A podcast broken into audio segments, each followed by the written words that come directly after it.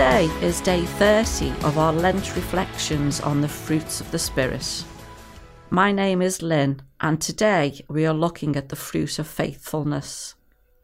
As we enter this time of reflection and prayer, we still ourselves and become aware again of God's presence. Let us pray. Father God, we ask that you open our hearts and minds as we come before you in the knowledge that you want to speak to us today. Amen. Our Bible verses today are from 1 Samuel 20, verse 41 to 42. After the boy had gone, David got up from the south side of the stone and bowed down before Jonathan three times with his face to the ground. Then they kissed each other and wept together, but David wept the most. I don't know what comes to mind for you when you think of the word faithfulness, but I know that different people have different ideas of the word. Some of you might have had a car that was really old and battered, but no matter how it looked on the outside, was as reliable as any shiny brand new car that your neighbour had. Or you've had a pet who, over the years, has always been pleased to see you when you returned home, wagging its tail and bright eyed when you walk through the door. America even has a geyser named Old Faithful. No, not an old geezer, but a proper geyser, which roughly every 90 minutes releases up to 8,400 gallons of water as high as 185 feet. That's why it's named Old Faithful. But you know, it's more important to know what God's idea of faithfulness is, and that's why we are looking at our few verses today.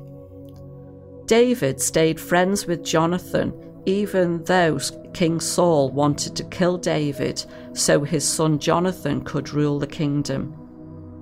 Therefore, they had to plan how David could be notified in secret whether or not King Saul was planning to kill him. And so you have the story of Jonathan shooting arrows. When I was in senior school, my friend Susan invited me to the youth group in Kirby Baptist Church. It was a girl covenanter group and was led by a lady called Beryl. Beryl had been in the church for quite some time and had previously been a Sunday school teacher and now led the Covenanter group. She had patience, kindness, and love for all of her girls in abundance, but above all, she was faithful towards us and God. We had our Bible study meeting on a Sunday morning and also met during the week for fun activities. We also travelled all over the country to meet other Covey groups for competitions and get togethers. I have fantastic memories of those days. Lots of times Beryl had explained that God had sent his son Jesus to die for us, and when I was 12 years old, I decided to give my life to Jesus and follow him. Beryl then invited me to join a mentoring group which she led in her mum's house, and each week we explored how we should live and how to grow in Christ. And that was 50 years ago. Amazing. Beryl and I are still friends, and even after all these years, we still encourage one another, challenge one another, laugh together, and cry together. Beryl is the greatest example of faithfulness both to me and to Jesus that I have ever experienced. I am sure we can all think of people that God has placed in our lives to walk beside us and bless us. Let, let us spend a few moments of quiet thanking God for His faithfulness towards us and to remember those people who have been examples of faithfulness to us in our own lives.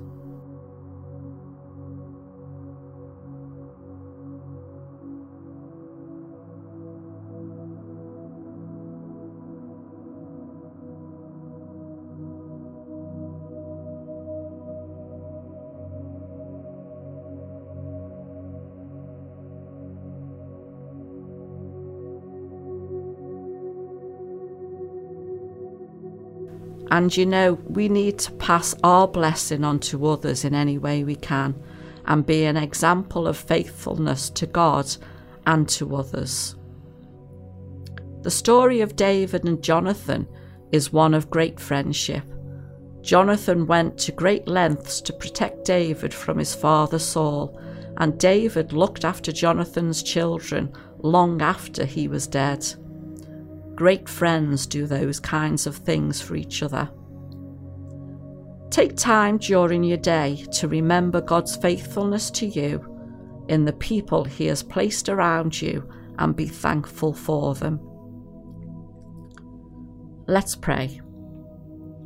Father, I thank you for your faithfulness to me throughout all my life, for the people you have placed around me who love me, laugh with me, cry with me, challenge me, and encourage me in my Christian walk. Thank you so much. Amen.